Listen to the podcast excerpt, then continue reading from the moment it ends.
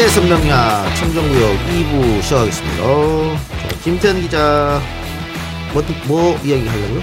그 원래 그 저희가 일부에서 조금 얘기하긴 했는데 가상화폐 그 비트코인 얘기가 많아가지고 음. 여기 갖고 왔었어요. 갖고 뭐 하냐 또 요거를 요거를 버리겠습니다.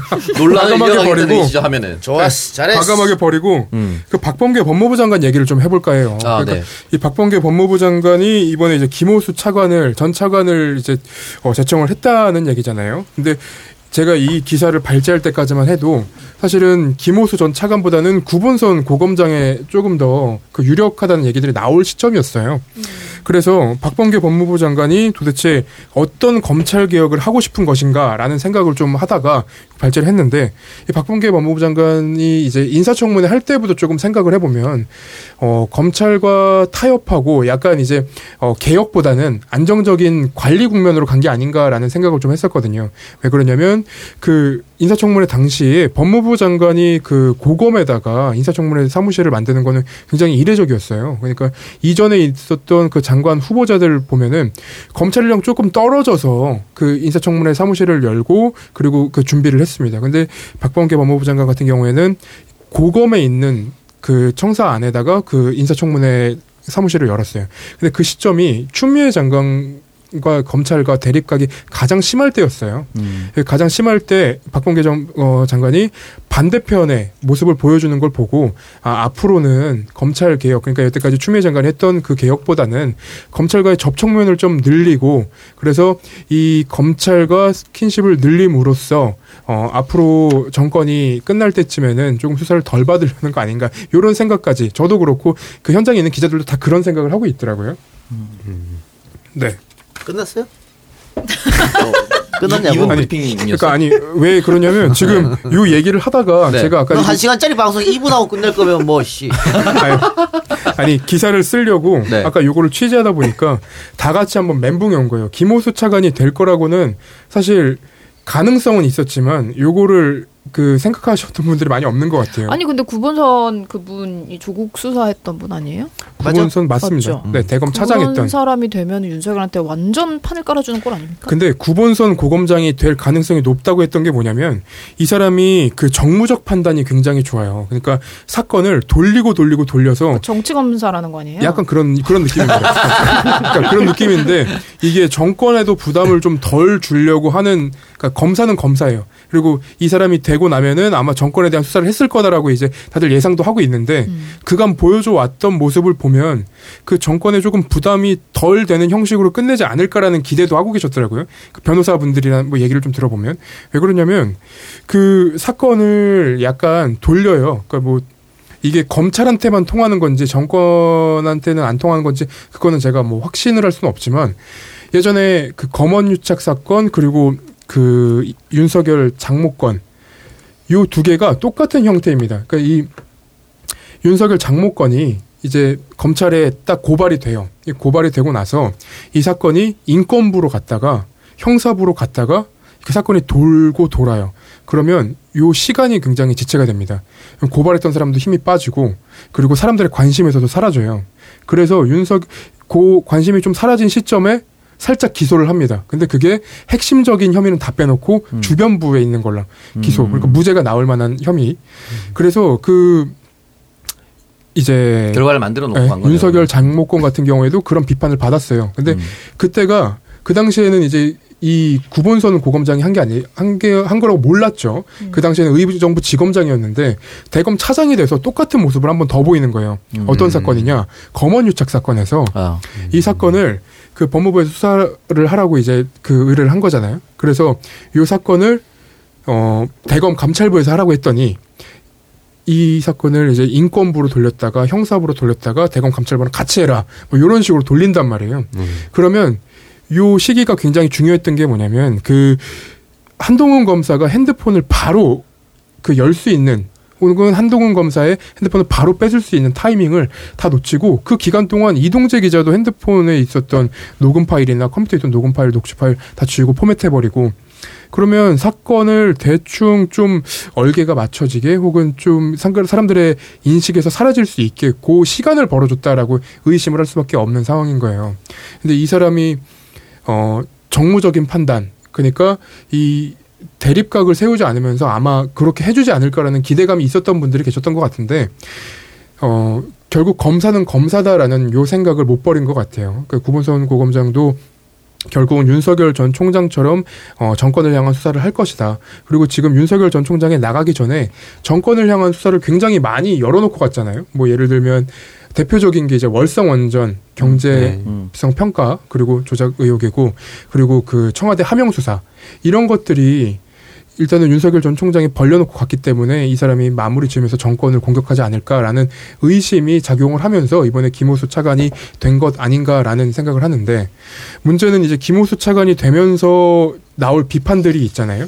그러니까 방탄 총장이다.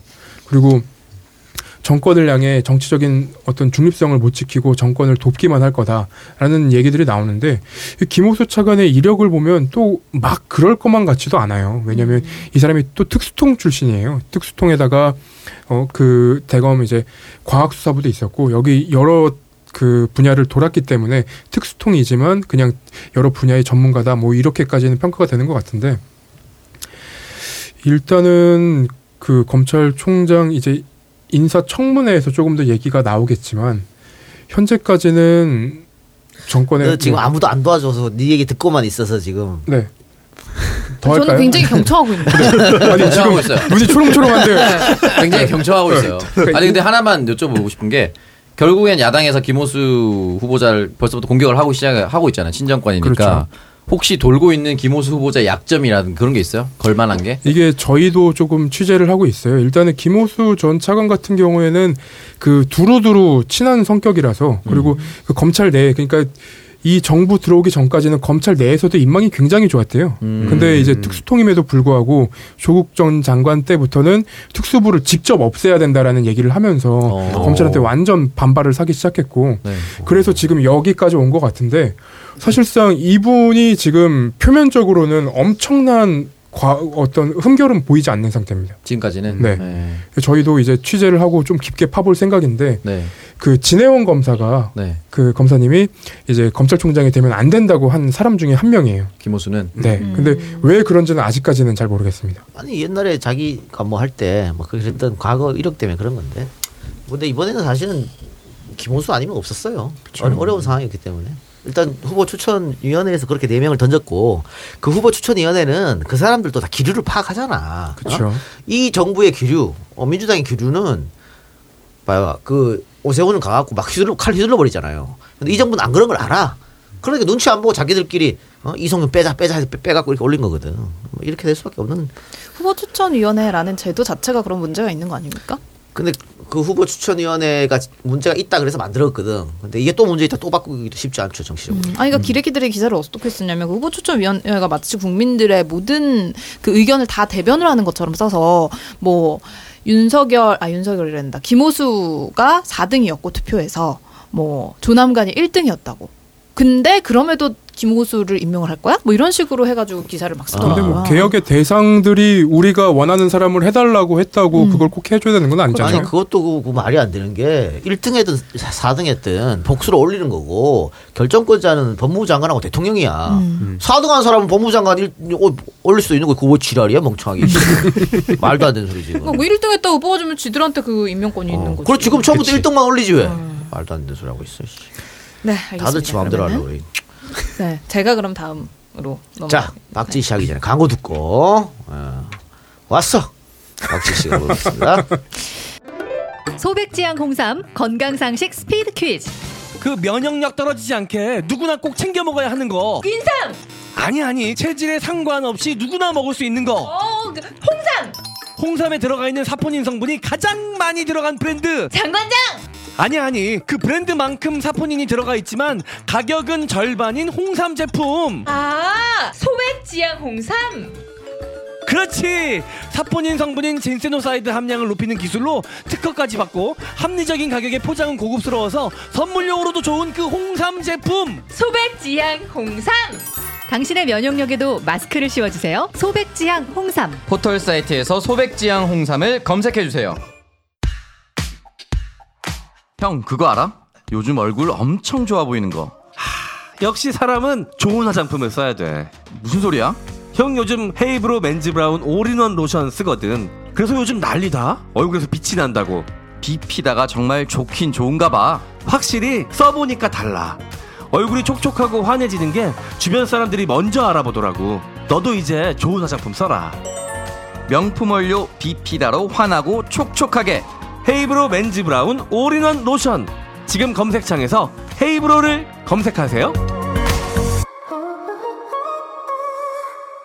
자, 첫 번째 광고는 소백지향 홍삼입니다. 소백지향의 가정의 달 할인 행사가 시작되었습니다. 1년에 단 3번만 진행되는 홍삼 제품 3 플러스 1 행사, 홍삼액과 홍삼 스틱, 어린이 홍삼액을 3 플러스 1으로 받아보실 수 있습니다.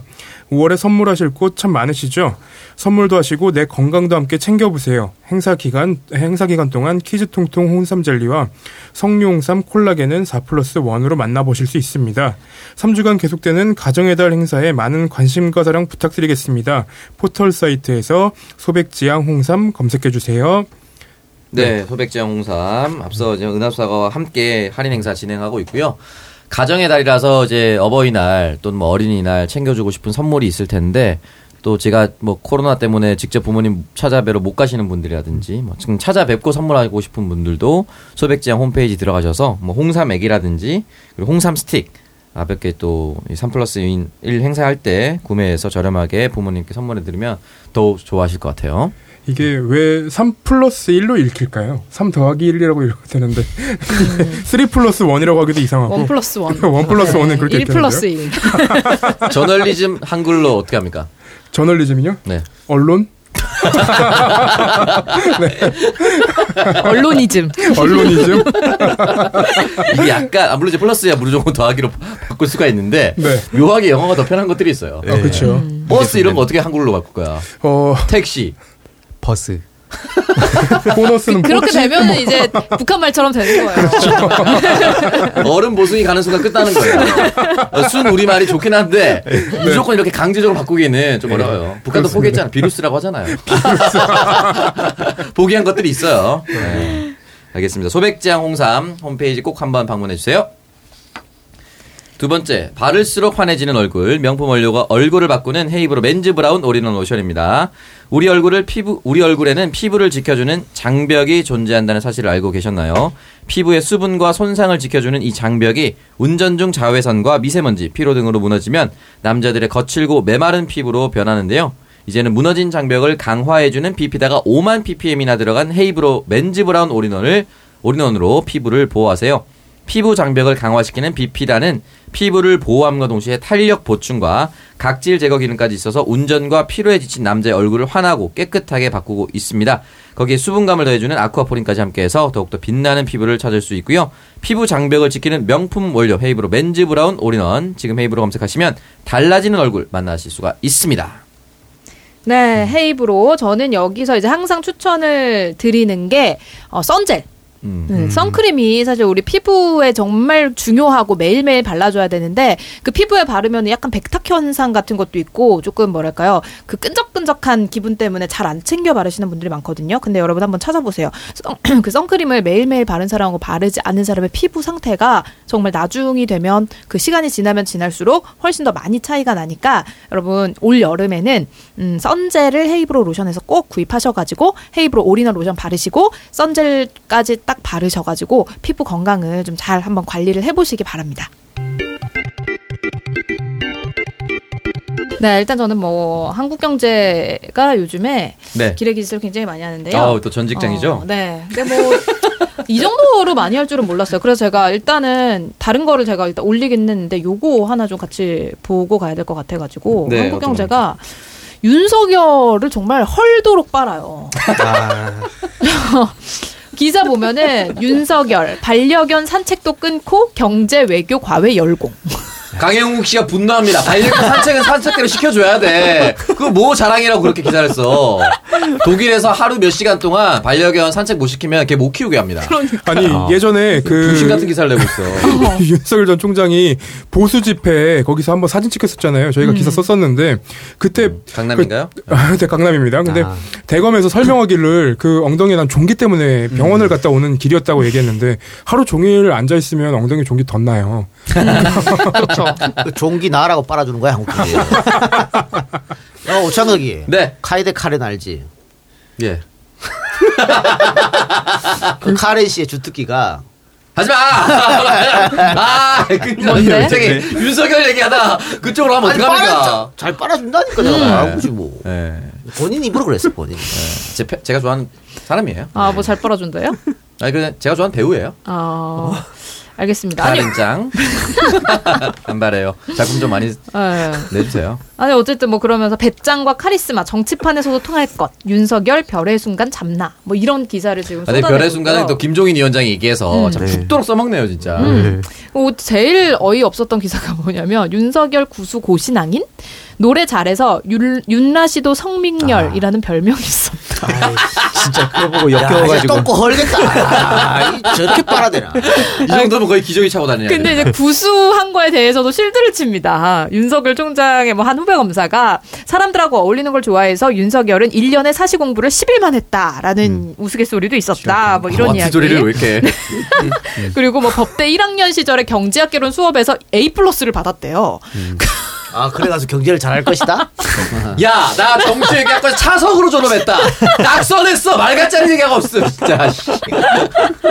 낙선을 떠나서 오창석은 정부적 판단이 안 돼. 네, 그리고 뭐 이제 그 플라시도 도밍고에 비할 정도로 노래를 잘한다 이래가지고 뭐 율라 씨도 성민열이다 이런 얘기. 뭐 술자리에서도 뭐 한 두세 시간씩 떠든다 그러고. 네. 별짓을 다 전형적인. 민폐 아닙니까? 지 혼자 씹으려는 애들. 가장 하지 말아야 될 짓을 하고 있는 거예요. 마이크를 놓지 않는 사람. 예, 꼰대. 네, 그래서 진짜 진짜 좀 어이가 없다라는 생각이 들어서 잠깐 소개를 해드려봤고요. 음. 어 그리고 또 이어지는 한국경제 기레기짓입니다. 어 보면은 이제 지금 뭐 이 장관 인선에 대해서 또 열심히 물어뜯고 있습니다. 근데 가장 어이없었던 기사가 뭐냐면 재산 13억의 노형우 후보자가 네. 5년 동안 적십자회를 한 푼도 안 냈고 아이, 적십자 회비를 헌혈도 한 번도 안 했다고 일러 바치는 기사를 한국 경제가 헌혈도 안 했다. 썼더라고요. 와 대단한데. 아 근데 이게 뭐 와. 어쩌라고 이게. 적십자 회비를 그렇게 쓰면 누가 보면 의무인데 안 낸 것처럼 그래. 그러니까요. 그래서 의무가 아니에요. 저도 나도 낸 기억이 없는데 이거 나 의문가에 이- 찾아봤다니까요. 이거 쓴 기자한테 묻고 싶 네. 니는 내봤냐고. 아, 나는 어, 어떻게 보면 이 적십자입이 사기라고 보거든. 음. 왜냐면 의무도 아닌데 의무처럼 고지서 고지서 비슷하게 만들어서 어, 내버리잖아. 맞아. 지로로 계속 날라오죠. 그래서 지로로. 어른들이 아 이거 안 내면 큰일 나줄 알고 내는 분들 계시다고. 안 돼도 되는데. 맞아요. 10억 넘는 재산 보유하고 또월 1만 원 회비 납부 안 해.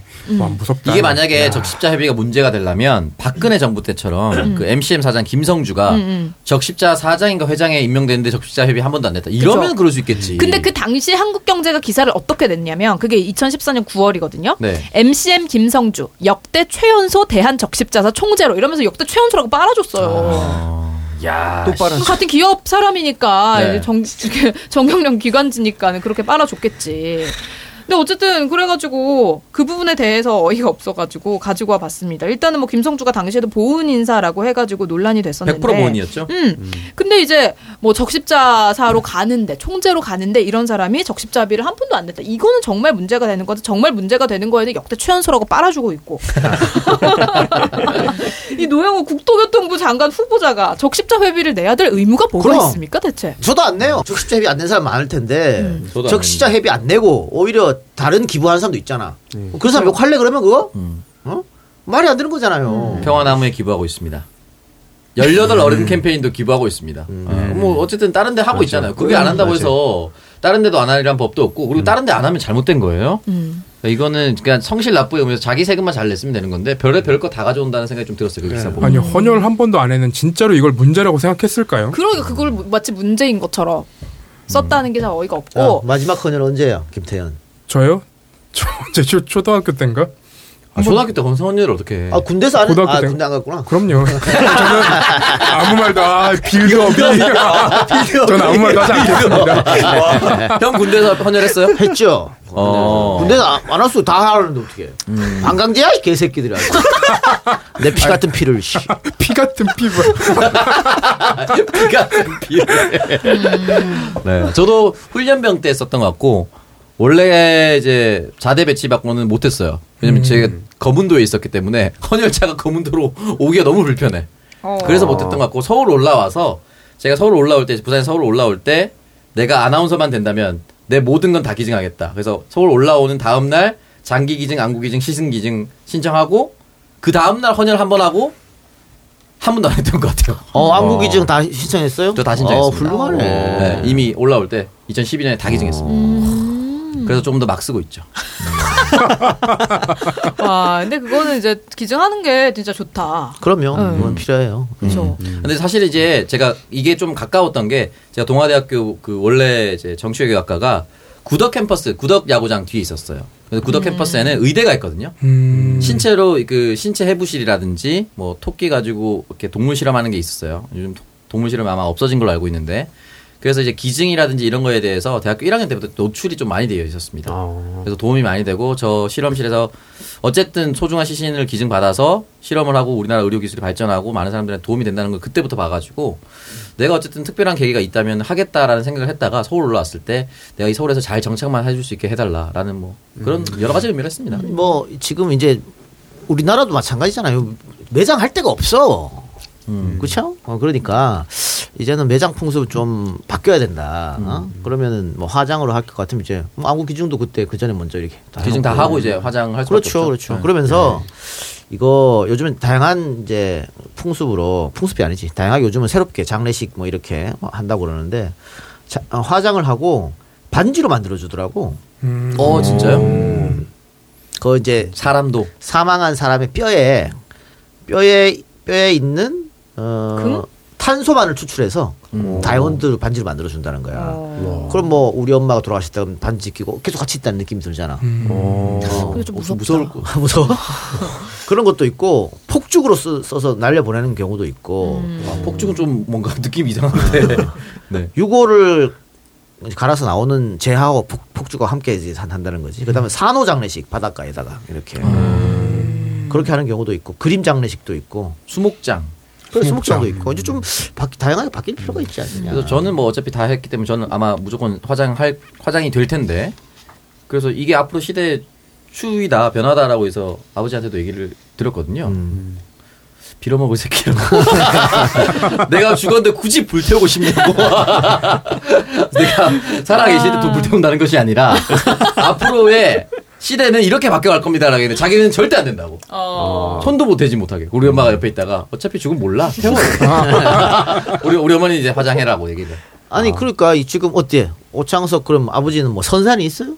있어요. 그래서 산을 아버지가 외동이라서 그 벌초할 때 저희가 한 12상구, 이게 한 상구 이렇게 표현하잖아요. 12상구를 하는데 계속 말씀드리고 있어요. 다 합치자. 한꺼번에 다 이장 날짜를 정해서 다 화장해서 하나의 납골 땅을 선산에 같이 하자라고 했는데 아버지는 절대 안 된다. 라고 계속 얘기하고 계신데 그럼 나 앞으로 벌초 안 간다. 오지 마라 이렇게 됐어요 지금은. 그러니까 벌초도 문제고 이게 또 시골에 선산이 다 있잖아요. 네. 그럼 그 왔다 갔다 하기도 불편하고. 저 이제 경부 의성 거기에 있거든요. 아, 그러니까. 그래서 우리, 저희 어머니 입장은 너랑 결혼한 여자는 어쨌든 이런 걸 싫어할 테니 음. 결혼하면 안 와도 된다. 이렇게 말씀을 해주셨어요. 물론 이제 우리 아버지는 절대 안 된다. 한 번은 와야 된다. 뭐 이런 식으로 얘기를 하고 있는데 저는 어쨌든 계속 설득을 해서 이렇게 그 저희 이제 친척 아 친척이. 선조가 쓰는 이제 선산이라든지 묘지 자리가 있기 때문에 전체적으로 가족 묘로 다 바꾸고 싶어요. 목동까지만 가면 되죠, 뭐. 어디까지 갈래? 그래, 이런 문화도 좀 바꿔야 되고 그 이- 요즘에는 좀 늘었습니다만 장기 기증한 사람 많이 없거든 외국에 비하면 그 숫자도 좀 좀 늘려 늘려야 되지 않을까. 음. 뭐이 엄한 적십자 협의 타령하지 말고 이게 필요할 것 같습니다. 박지 씨는 헌혈한 적 있습니까? 저는 헌혈한 적 없습니다. 빈혈이 있어가지고. 어, 비전이요. 네. 몸에 안 몸무게 몸무게. 미달. 에? 그건 아니고. 어, 그, 그런 건 아니고, 제가 고등학교 때 한 번 했던 것 같아요. 음. 어, 고등학교 때 했던 것 같은데, 그 후로는 이제 못했는데, 어, 건강을 회복하고 나면 하겠습니다. 음. 청문회야? 언제, 언제 회복하죠? 곧 합니다. 네. 황희두는 어떻게? 키 미달로 안 되나? 그 정도 핀이 아, 있습니다. 바늘 꽂아야 되는데 높이가 안 맞아서. 어디다 꽂는 거예요? 그러면? 하늘 너무 낮게 꽂아야 되는 거야? 저는 제일 최근인 것 같은데 한 3년 전쯤에. 어. 저 청문회 통과되는 거예요, 그러면. 헌혈, 헌혈 1회로 어, 네. 아, 최고위원 가요, 최고위원. 우리 대학교 때 학교 앞에 헌혈차가 맨날 왔었어. 와서 이제 그냥 어, 맞아요. 그냥 하라 그러면 안 하니까 영화표. 영화표 두 장. 아, 맞아. 영화 티켓 아, 주고. 영화 티켓 빵 두 장. 주고. 아, 빵 주고. 어, 뭐. 이렇게. 뭐 빵 때문에 한 건 아닙니다만. 아 저희 때는 저희 때도 있었습니다. 부산대학교 앞에 있고 뭐 동아대학교 앞에 와서 늘 이제 가면은 꼭 커플들끼리 가서 이제 헌혈하는 그것도 있고 뭐 좋은 일도 하자 막 자기네들 인증샷 올리고 영화 보러 가고 했던 것 같아요. 음. 알겠습니다. 그럼 제 거 계속 이어가도 될까요? 아, 그럼요. 아, 제가 오늘 다른 거를 가지고 왔는데 일단 요것도 좀 얘기를 하겠습니다. 제가 이제 조금 전에 윤석열 빨아주는 기사, 뭐 반려견 산책 끊고 열공하고 있다, 뭐 윤석열 별의 순간 잡을 것이다, 막 이런 기사 여기에 어, 등장하는 기자 이름이 성상훈인데요. 한국경제 성상훈 씨가 단독 기사를 또 하나 내, 내서 가지고 왔습니다. 서울시 따릉이 1년에 100억 까먹었다. 라는 아. 기사를 냈습니다. 네, 그래서 어, 서울시내 이제 공유 자전거 다 따릉이 뭐 타보셨을 거예요. 서울에 계신 분들은. 어, 근데 이게 이제 많은 분들이 너무 좋아해요. 좋아해가지고 사업 뭐 이용자 수도 계속 늘어나고 사업 규모가 계속해서 늘어나면서 어, 관련된 예상도 당연히 많이 들어갈 수밖에 없는 건데 이게 적자 폭이 100억 원에 달하는 걸로 나타난다라고 얘기를 하면서 이 따릉이를 굉장히 지금 비하하고 있거든요. 음. 이게 이제 근데 박원순 시장이 만들어 놓은 그런 정책 중에 하나인데 그래서 박원순 지우기, 박원순 뭐 깎아내리기를 하려고 하는 것 같아요. 근데 이 공공사업 자체를 일단은 수익을 내려고 한다는 발상 자체가 너무 빡대가리 아닙니까? 그러니까 전형적인 보수 논리예요. 그래서 공공병원 날렸잖아요. 음. 네. 적자 난다고. 그, 런 식으로 만약에 따지면은 서울시가 오세훈 부임 후에 적자가 더 많아지면 오세훈도 날려야 되지. 그러니까 아니 그리고 세빛둥둥섬 이런 건 뭔데 대체? 서울시 지하철 다 날려야 되는 건 아닙니까? 그러니까요. 버스. 네, 서울시 버스. 지하철이 적자 1조를 돌파를 했고요. 아, 어, 서울 택시도 서울시 택시 지원금도 매년 천억 원이 들어가고 있습니다. 그리고 버스도 6천억이라고 합니다. 그렇게 되면은 그거 다 없애야 돼요. 그럼. 예, 그 부분에 대해서 사실 이런 거를 취재를 해가지고 단독이라고 기사를 내는 것 자체가 굉장히 문제가 있는 거 아닌가요? 지금 그 일본하고 우리 물가가 특히 뭐 농산물이나 공산품은 우리가 더 비싸졌거든. 음. 일본 마트 가면 우리보다 진짜 더 비싸요. 뭐든지. 근데 우리가 아직 훨씬 일본보다 싼 것은 대중교통. 아 맞습니다. 일본 친구들 한국에 놀러 오면 깜짝 놀랍니다. 택시, 버스, 음. 지하철 너무 싸거든. 어? 당연히 그렇게 해줘야 되는 거지. 그게 그 우리가 그래 적자를 감수하면서 그렇게 하는 거잖아요. 근데 그 부분에 대해서 이걸 적자라. 그럼 올려라 일본처럼 존나. 씨. 아니 그리고 따릉이가 좋다 나는 올리면 더 편하다. 씨. 다 올려라. 씨. 어차피 안 타거든. 아니 저건 좀 했으면 좋겠어. 지하철 65세 이상 무료. 음. 아, 아, 좀- 그걸 이제 한 75세 정도로 어. 올려야 된다. 어, 저도 그렇게 생각합니다. 네. 우리 아버지도 그렇게 생각합니다. 우리 아버지가 65세 넘었거든요. 음. 우리 아버지가 65세 넘어서 그 공짜로 탄다니까 우리 아버지가 뭐라고 하셨냐면 되게 슬프다. 내 마음은 안 그런데 내가 이렇게 아. 벌써 사회적으로 이렇게 뭘 하면 안 되는 나이가 된 것인가 이런 생각이 들어서 되게 슬펐다고 하더라고요. 우리 엄마는 옆에서 계속 웃고 이제 할배다, 뭐 아무것도 못한다 이렇게 약 올리는데 그게 너무 슬프대요. 그러니까 물론 이제 아버지 하시는 말씀은 물론 나는 아직 건강하니까 괜찮고 아직도 경제 활동 조금이라도 할 수 있어서 괜찮은데 뭐 다른 사람은 좀 힘든 사람이 있으니까 배려해 준다 이런 측면도 있지만 65세는 좀 너무 젊지 않나라고 저희 아버지 스스로가 말씀하시니 아버지 56년생이거든요. 그 유엔 청년 기준이 75세인가 80세인가 그렇지 않나요? 유엔에서 아? 이번에 새롭게 정한 청년 기준이 아, 그 정도예요? 네. 전 60세인가 그런 줄 알았는데 아니구나. 아 작년인가? 아 청년이 65세까지인가 그러면? 60. 음. 작년이 이제 뭐 80세까지. 65세 노인 유엔 기준으로는 청년이다 뭐 이런 식으로 나와 네, 있네요. 그쵸. 네. 네.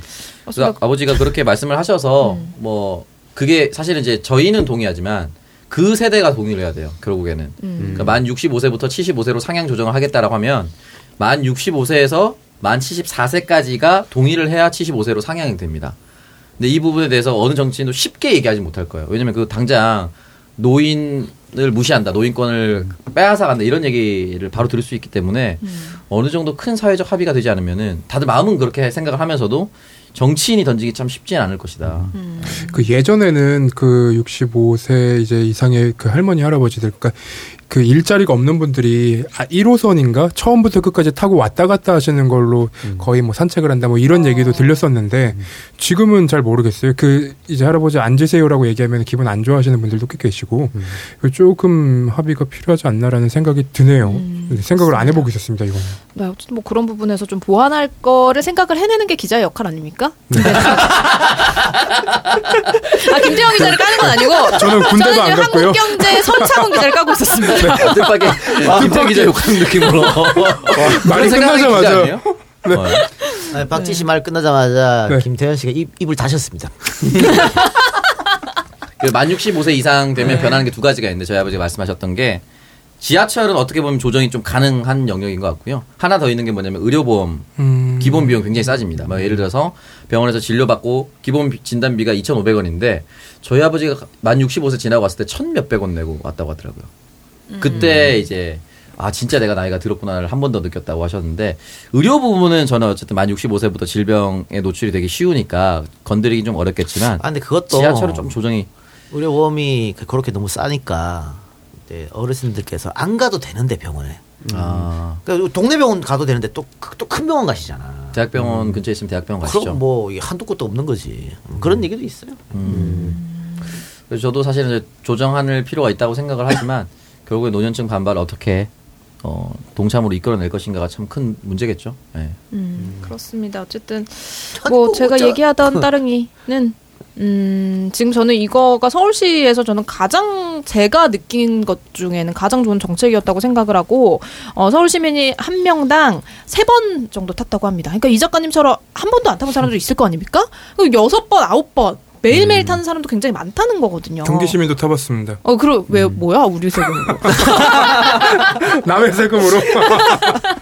아 근데 그 네. 가끔 퇴근하고 갈 때 그 강남으로 원래 전 회사가 강남 쪽에 있어서 음. 퇴근할 때 스트레스 받으면 자전거 타고 잠실까지 가고 음, 근데 되게 야, 니 좋죠. 때문에 따르기가 빨리 망가지는 거야.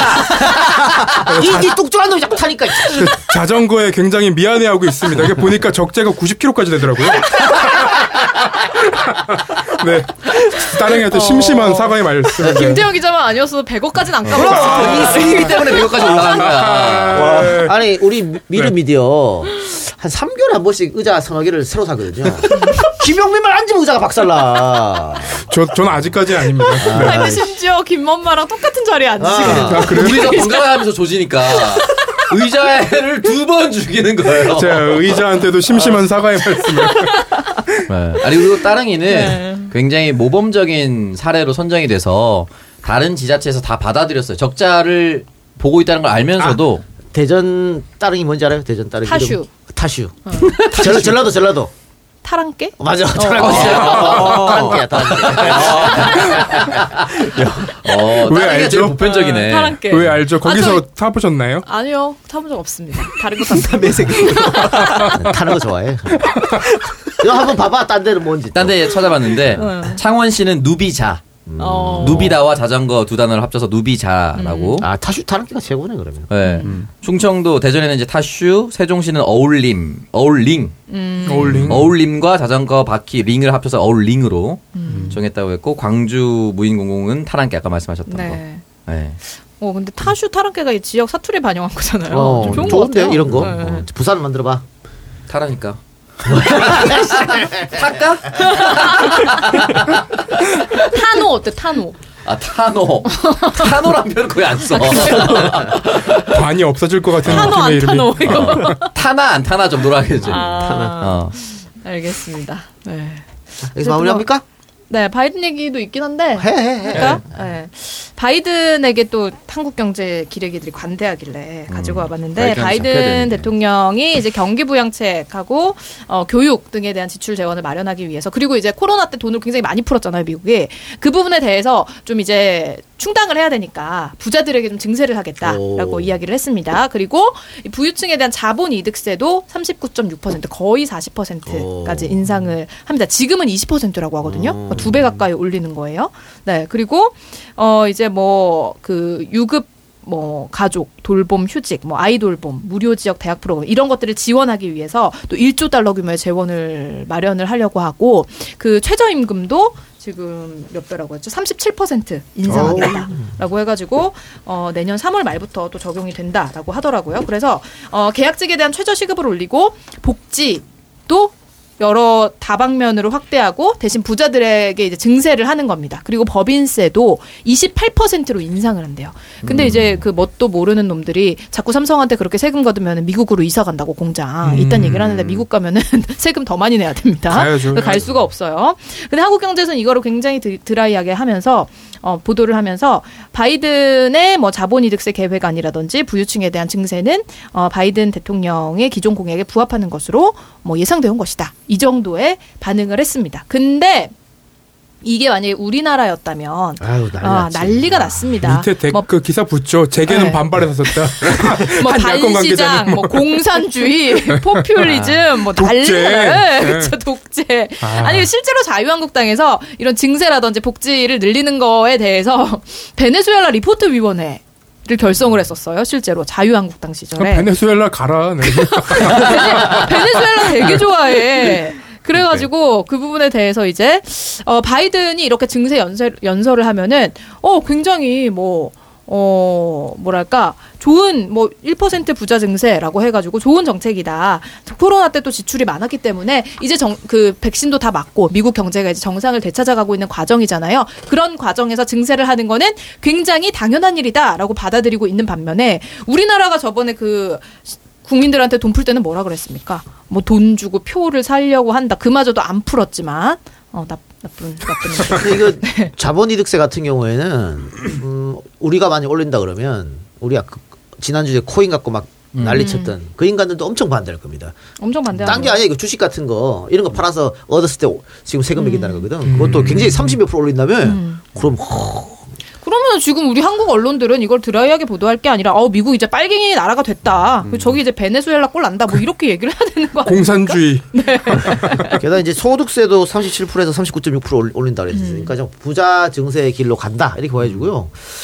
뭐 한겨레에서 우리는 왜 뒷걸음질이지 않은데 우리는 부자 증세를 그 이번 정부 들어서 한 번 올렸어요. 음. 중간 구간을 신설했어. 신설해서 최고는 거의 여기는 39.6이지만 우리는 거의 50%야 최고 저 부자들 소득세 최고세율은. 베네수엘라 리포트 위원회에서 자유한국당 사람들이 뭐라고 했냐면은 차베스 전 대통령이 재임 시절에 고유가로 벌어들인 수익 대부분을 빈민층의 무상교육, 공적 의료, 주택 공급에 사용을 했는데 나라가 망했다. 이것도 사실이 아닌 걸로 드러났죠. 근데 이렇게 얘기를 하면서 이런 포퓰리즘 정책을 문재인 정권이 다 따라하고 있다. 좌파 이념 정책이 얼마나 위험한지를 베네수엘라를 통해서 전 세계가 목도하지 않았느냐. 막 이렇게 이야기를 했거든요. 그러면서 무슨 나경원도 나서가지고 베네수엘라로 가는 초특급 열차를 대한민국이 탔다는 둥 막 이런 이야기를 했습니다. 네. 그러면서 뭐 이재명까지 같이. 갔거든요. 네. 음. 근데 어쨌든 뭐 이재명 경기도지사가 당시에 이야기를 했어요. 어 이거 베네수엘라는 복지 때문에 망한 게 아니라 석유 의- 석유에 의존하고 있는 단순 취약한 경제 체제 그리고 부정부패 저유가 이런 것들 그리고 미국이 경제 제재를 하지 않았습니까? 그것 때문에 경제가 악화된 거지. 베네수엘라가 복지를 해가지고 망한 게 아니라 이렇게 얘기를 했음에도 불구하고 기레기들이 계속 이 논리를 갖다 쓰고 있는 게 지금 우리 대한민국의 현실입니다. 에휴, 안타깝네요. 알겠습니다. 자, 그럼 광고 듣고 와서 어, 단신 황희두 선생의 게임 체인저. 저도 단신 잘 써요. 요즘에 장원 오빠 멋있어 보이더라. 옆에 가면 좋은 향이 나는데 너무 끌려. 그치 그치. 음. 내가 좋아하는 명품 향수 쓰는 것 같더라고. 역시 남자는 향기가 중요해. 형, 형이 쓰는 향수 뭐예요? 비싼 거예요? 아니 룩백 쓰는데 고가의 명품 향수를 합리적인 가격에 즐길 수 있는 룩백 퍼퓸 미스트 잘 나가는 명품 향을 한 번에 즐길 수 있어 2 플러스 1 행사 중이라 더 저렴해 아, 룩백. 이성을 뒤돌아보게 하는 매력적인 향기. 드라마틱한 명품 제형 퍼퓸 미스트 룩백. 검색창에 룩백을 검색하세요. 면역력엔 항산화가 필수지. 항산화엔 역시 프로폴리스 아니겠어? 이 호주산 프로폴리스가 네 것이냐? 아니요. 제 건 브라질 그린 프로폴리스입니다. 그럼 이 달달한 게 네 것이냐? 아니요. 제 것은 화학 첨가물이 없습니다. 그렇다면 화학 첨가물 없고 브라질 그린 프로폴리스면서 네이버 쇼핑 판매 1위를 차지한 뉴트리코어 그린 프로폴리스가 네 것이냐? 네, 맞습니다. 그래? 그럼 내가 먹어야지. 야! 지금 바로 뉴트리코어 그린 프로폴리스를 검색해 보세요. 첫 번째 아재 냄새 탈출 솔루션 룩백 광고입니다. 아재 냄새는 땀과 세균으로 인해 발생합니다. 그래서 룩백 퍼퓸 미스트는 아재 냄새의 근본 원인을 없애기 위해 악취를 제거하면서 항균 효과가 있는 특허 원료를 사용하였습니다. 따라서 남성의 Y존처럼 세균 억제가 필요한 곳에 룩백을 사용하면 좋습니다. 그리고 피부 안정성 테스트도 완료하여 온몸에 안심하고 사용할 수 있습니다. 동시에 여성이 취해야 하는 남자 명품 향을 담아 나쁜 냄새는 없애고 명품 향은 더해집니다. 100ml 대용량 구성의 2 플러스 1 이벤트 중입니다. 많은 관심 부탁드립니다. 남자는 향기로 기억됩니다. 검색창에 룩백, 룩백을 검색해 주세요. 네, 아, 커튼이나 화장실에 뿌린다고 향수 아니고요. 바디 미스트입니다. 네. 저희가 3종으로 또 네, 샀거든요. 그러니까 이게 그 어, 샤워, 샀어요? 샤워코롱이라고 하잖아요. 아, 네. 근데 이 향기 진짜 좋아서 저번에 우리가 김태형 기자 뿌린 게 빨간색이었죠. 네, 그렇습니다. 네, 빨간색 향기가 너무너무 좋았습니다. 여름에 딱 어울리는 향인데 이게 이제 아 저게 무슨 향일까 향을 직접 맡아보고 살 수가 없으니까 망설이시는 분들이 많은 것 같은데 그 백화점에 가면은 정말 그 3, 40만 원 하는 고급진 향수들이 있습니다. 거기서 나는 향을 똑같이 재현을 하셨더라고요. 그래서 진짜. 네, 그래서 이제 룩백을 지금 2 플러스 1 이벤트 계속하고 있으니까 어 300ml를 사실 수가 있습니다. 룩백 한번 들어가 보시고 저는 빨간색 향을 강추 드리겠습니다. 네. 네, 두 번째 광고는 뉴트리코어의 그린 프로폴리스입니다. 뉴트리코어는 무려 41개의 제품이 네이버 쇼핑 판매 1위를 달성한 건강식품 대표 브랜드인데요. 자, 그 중에서 이번에 소개해드릴 제품은요, 뉴트리코어 그린 프로폴리스로 이 제품 역시 네이버 쇼핑 프로폴리스 부문 1위를 달성을 했습니다. 자, 프로폴리스는 구내염, 비염 등 이 구강 호흡기 염증에 좋다고 알려져 있는데요. 어, 뉴트리코어 그린 프로폴리스, 항암, 항염, 항산화, 면역 조절 등이 많은 효능이 연구를 통해서 밝혀진 특별한 성분 아르테필린 C까지 함유가 되어 있다고 합니다. 자, 또한 이 알약 캡슐 제품을 만들 때 사용되는 화학 성분인 화학 부형제가 일절 들어가지 않은 NCS 제품이라는 점에서 더욱더 특별한데요. 합성 첨가물도 없기 때문에 안심하고 섭취를 하실 수가 있습니다. 현재 세 개 구매하면 한 개는 무료로 드리는 특별한 행사도 진행을 하고 있으니까 지금 바로 뉴트리코어 그린 프로폴리스 검색해 보시길 바랍니다. 네, 요즘 이제 비가 와가지고 주말에 간절기나 감기 뭐 이렇게 인후염 겪고 계신 분들이 많은데 요때 딱 그린 프로폴리스 챙겨 드시면은 병원도 안 가고 너무 좋았다라는 후기들이 있었습니다. 네. 그런 것들 보면은 잘 챙겨 드시면 좋을 것 같고 저는 사실 몰라가지고 하루에 하나를 먹는 건 줄 알고 한 개씩 챙겨 먹었는데 음. 복용법 다시 보니까 하루에 한 번인데 세 개씩 세 개. 네. 하루 한 번 세 알입니다. 네. 한 번에 네. 세 알입니다. 네, 한 번에 세 알. 몰랐는데 어쨌든 뭐 하나씩 먹어도 잘 건강히 지켜졌거든요. 여러분 그러나 복용법은 세 알씩 드시는 거니까 세 알씩 꼭 챙겨 드시면은 컨디션 떨어졌다. 그럴 때 몸 활력이 바로바로 돋고요. 네, 어쨌든 간절기에 감기 조심하셔야 되고 목 건강 관리하셔야 되니까 뉴트리코 그린 프로폴리스 아, 이 뉴트리코에서 만든 것들이 네이버 스토어팜에서 총 41관왕을 했습니다. 음. 그러니까 믿고 드실 수 있는 회사의 제품이니까 더욱더 믿을 수 있는 어, 상품이라고 볼 수가 있습니다. 네, 뉴트리코어는 뭐 워낙 유명한 회사이기 때문에 저희가 따로 설명을 안 드려도 조금만 찾아보시면 후기가 너무 많아서 아실 수 있을 것 같고 저는 이제 구내염이 가끔씩 잘 생기는데 이 그롬 그린 프로폴리스를 하루에 세 알씩 저는 꾸준히 먹었거든요. 한 한 달 정도. 그랬더니 구내염이 생기려고 하다가도 금방 사라지더라고요. 저는 그게 이제 그린 프로 그린 프로폴리스의 효과가 아닐까라는 생각이 드는데요. 여러분들도 하루에 세 알씩 드시면서 건강을 한번 챙겨 보시기 바랍니다.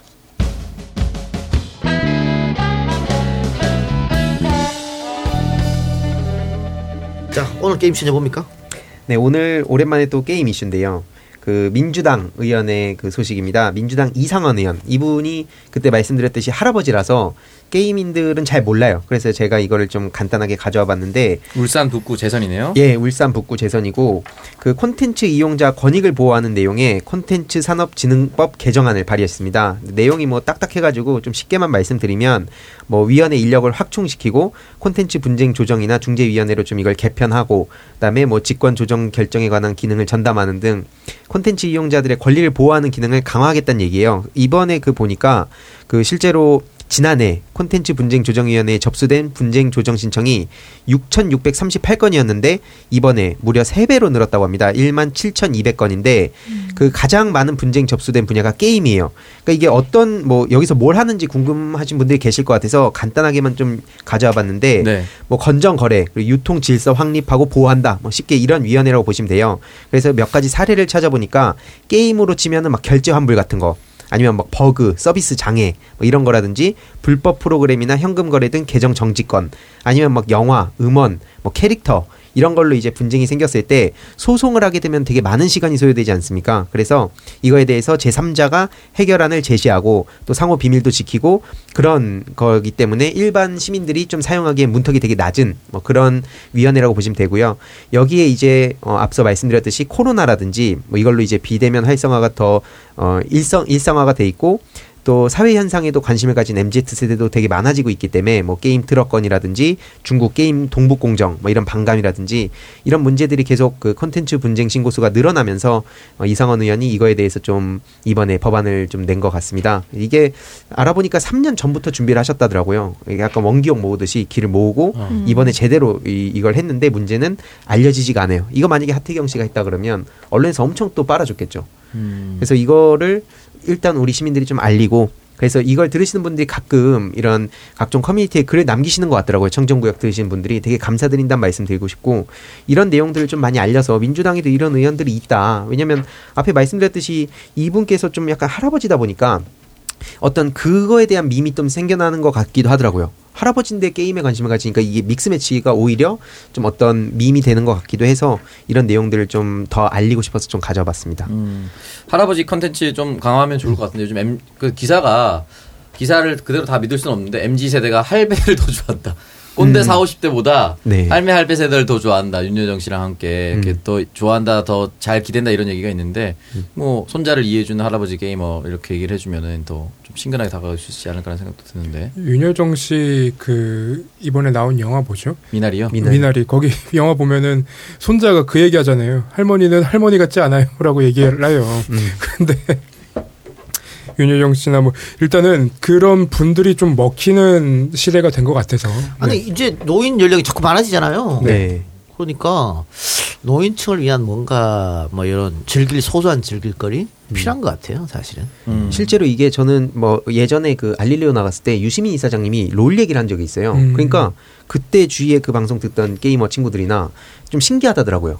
뭔가 정치인이나 뭔가 꼰대 같은데 그런 사람 입에서 우리가 좋아하는 어떤 취미나 이런 얘기가 나오니까 그 자체가 뭔가 되게 신선했다 그런 얘기를 해가지고 뭔가 그래서 아까 말씀드렸듯이 이상원 의원님도 뭔가 할아버지 같지만 우리 게임에 대해서 관심도 가지고 좀 이런 게 법안도 좀 실질적인 법안들 많이 내는 그런 의원님으로 좀 알려지면 좋지 않을까 생각했습니다. 사실 우리 엄마는 꽤 오래 전부터 컴퓨터 게임을 했습니다. 어, 진짜요? 한 게임 고수톱이라고. 휴대폰으로도 할 수 있는 거 아닌가요? 저한 게임 맞고 네, 엄청 그. 컴퓨터 찾아 들어가서 고스톱 할수 아, 있다는 그렇죠. 게 맞고 맞고인데 하, 제가 이제 현질을 많이 해서 돈을 몇 억을 따놓습니다. 아. 하루 만에 다 잃고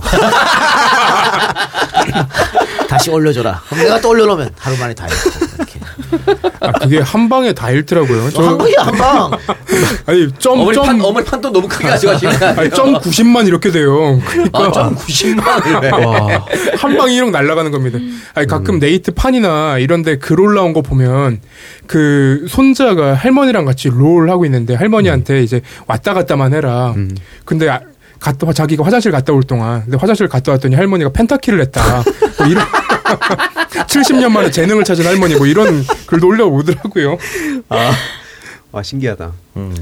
그러니까 확실히 저도 뭐 이런 게임 이슈에 대해서 뭐 여전히 이걸 들으시는 분들 중에서도 게임을 싫어하는 분도 계실 것 같아요. 왜냐면 내 자식이 게임만 하는 것 같은데. 근데 이거는 하나의 이제 그 문화로서 자리를 잡아가고 있기 때문에 게임을 배제하고는 특히 이 젊은 남성들이랑 대화가 안 된다고 보거든요. 특히 지금 제가 제일 주로 관심 가지는 건 지금 2030도 중요하지만 지금 10대가 전 되게 중요하다고 봐요. 그러니까 이대로 시간이 5년, 10년 지나면 지금 10대가 그대로 투표권이 생길 텐데 예전에 아프리카 TV 생겨날 때도 그때 그 얘기를 했었거든요. 제 주변 게이머들 시- 주 시청자층이 이제 10대였고 그때 당시에 그때 그걸 보는 친구들이 막 방송에서 하는 얘기들 보면 뭐 뭔가 이제 민주주의 조롱하고 뭔가 막 강한 것에 대한 어떤 추구나 이런 게 되게 컸어요. 근데 이게 그때도 스무스하게 넘어왔고 지금 10대들에 대해서 그래서 저도 초중고 강연을 틈나는 대로 가는데 학교에서 특히 남학생들은 게임 얘기 빼면 할 수 있는 게 없거든요. 그러니까 이런 부분을 뭔가 이제 부모님들 자녀 교육이 제일 어, 중요하다고 생각해서 가정에서부터 이런 게임 이야기도 하고 민주당의 이상원 의원님 얘기도 좀 전하고 게임 안에서 아까 뭐 여러 가지 실제 게임 플레이할 때 받는 피해들 이런 얘기들이 있으니까 그런 것들 하나하나 이렇게 같이 얘기하다 보면 많은 소통을 할 수 있지 않을까 생각합니다. 어, 어, 게임 오창석 씨 게임 했어요 학교 다닐 때? 저는 그 예전에 말씀드렸다시피 스톤에이지라는 게임 한 번 하고 저는 원래 게임 자체를 많이 안 하는 편이라서 뭐 뭐 했어 게임 안 하고? 저 축구했습니다. 축구야? 제가 말씀드렸잖아요. 학교 대표 축구였다고. 아니, 학교마다 약간 조그만하고 축구 잘하는 친구들이 있어요. 그럼요. 딱 그게 나였습니다. 딱 들어가서 내가 축구 필드 아 저 새끼구나. 빠른 새끼가 저 새끼구나라는 거 알지. 빠르지 않으면 날 쓸 이유가 없거든. 네. 가끔 보면. 보면 누가 센터링 올리면 공 보고 뛰어가는데 딱 공을 따라잡는 친구들이 있었어요. 바로 네, 축구 열심히 했습니다. 보통 전 취미생활 축구밖에 없었던 것 같아요. 좀 당구 친 것 같네. 당구 날라리들이 가, 날라리였어. 완전 다르죠. 당구와 축구는. 스포츠야 임마. 저는 게임 엄청 했던 것 같은데 저그 전략 뭐 스타 이런 거 말고 막 그 피파 온라인 뭐 그런 거 하고 음. 그리고 집에서 플레이스테이션 하고 네아 피파 잠깐 할 때가 있었어요. 2002년 월드컵이 워낙 유행하다 보니까 맞아요.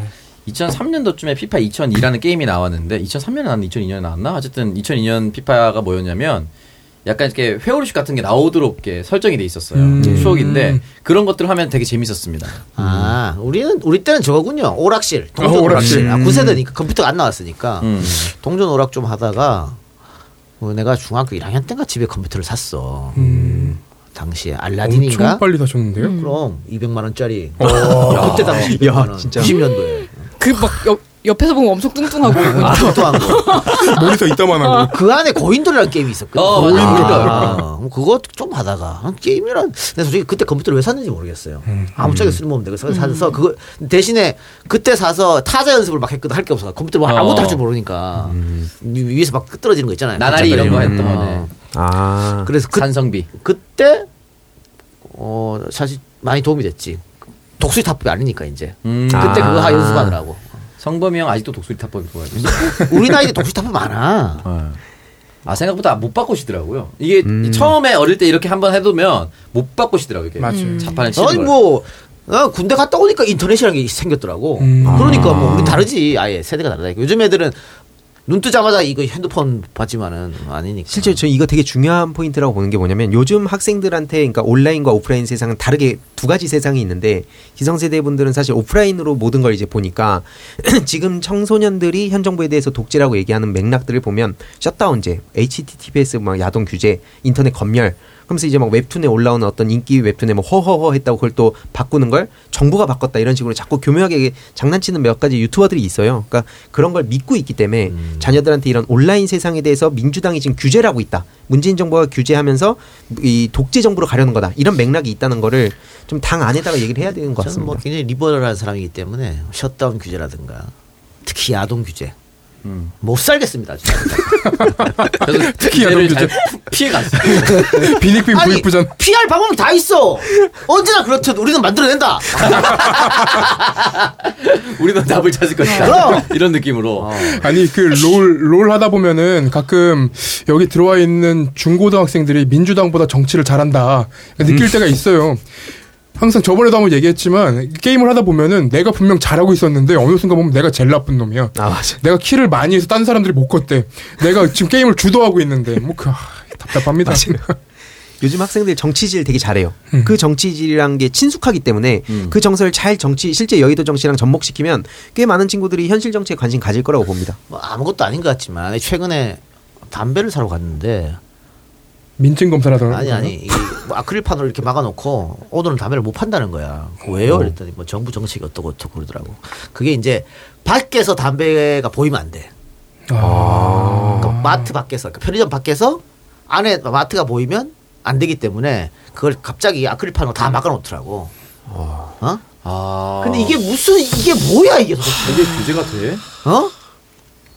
그런 걸 왜 만들었지? 그 말, 말- 말도 안 되는 규제다. 그러면 담배 파, 파시는 분들 돈 들여서 또 해야 되잖아 이거를. 안 보이게 막아야. 되잖아. 어? 아니 그- 그거 앞에 광고판 있다고 청소년들이 담배 안 피다가 저 광고판 보고 아 담배 피워야지 이러나? 아 그것도 다 이, 이거 볼 거 아니야. 미증검사 다 미증검사하고. 다 하는데 그야 이상 이런 이런 걸 도대체 왜 하냐? 이 이런 게 하나 하나 딱 쌓여가지고 자영업자들이 폭발하는 거거든. 그렇죠. 웃긴 거 아니야. 어? 다 생돈 다시 다 발라야 되겠네. 그 생돈 바른 거지 그러니까. 실제로 그 학생들 사이에서도 좀 요즘 놀림거리인 게 그 폭력 멈춰 그거. 엄청 짤로 돌아다니는데 실제 학교 폭력을 막는 방법이라 해서 정책으로 폭력 멈춰 이렇게 외치라는 거예요 옆에서. 야, 실시간 공부하냐? 모험생인 척 하지 마. 멈춰! 멈춰! 멈춰! 그, 그 짤이 지금 밈이 돼갖고 완전 조롱거리로 아 돌아다녀요. 이게 예를 들어서 이제 김태현 기자 지 괴롭히고 있으면 주변에서 이제 히드나셔가 멈춰 네. 쓰라고 하는 거거든요. 네. 그러면 바로 넌 뭐야? 그러니까 이 걔가 맞잖아요. 그. 그게 이제 멈추는 방법을 하고 자빠졌으니까 그, 어, 이런 것도 있었어. 군대에서 웃음벨이라고 이 종이 있거든. 네. 그 벨을 막 치면 무조건 웃어야 돼. 아, 그 집단 무슨 신도야 뭐야? 분위기 똑같을 때 땡! 하면 아 병신들아. 알겠습니다. 자, 오늘 이렇게 에, 안소연 씨 없이 해봤고요. 다음 주 2부에 온다니까 2분 하시고 저희는 그러면 다음 주에 새로운 주제 또 재밌는 주제 가지고 돌아오도록 하겠습니다. 어, 황희도 또 말이 없었던 것 같아. 그러니까요. 어, 오늘은 키 순서대로 말을 많이 한 것 같은데. 아, 제가 제일 많이 했네, 그러면. 네, 자 다시 제가 돌아왔으니까 광고 많이 넣어주시고 자 풀로 합체해 봅시다. 네.